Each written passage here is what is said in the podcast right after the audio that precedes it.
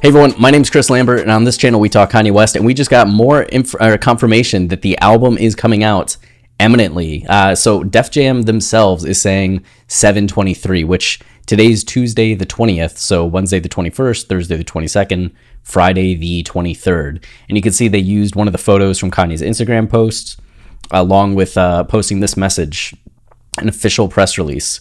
10th studio solo studio album via Good Music Def Jam Recordings will release on July 23rd. Uh, July 20th, 2021, Kanye West revealed the 23rd, July 23rd release of his 10th solo studio album, Donda, tonight during Game 6 of the NBA Finals and a new Apple spot featuring Sha'Carri Richardson.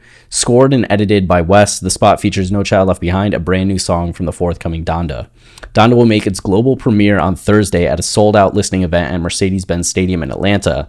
The event is being live streamed globally via Apple. Donda follows Kanye West's 2019 album Jesus is King, which won a Grammy for Best Contemporary Christian Album and made history with number one debuts on the rap album, gospel album, and Billboard 200 charts.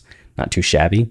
Surpassing the Beatles, not too shabby. And once again, tying Eminem for the most consecutive number one album debuts in chart history with nine. Looks like it's about to be 10 baby. So uh yeah that's the confirmation we were looking for. So friday we will all be jamming this album.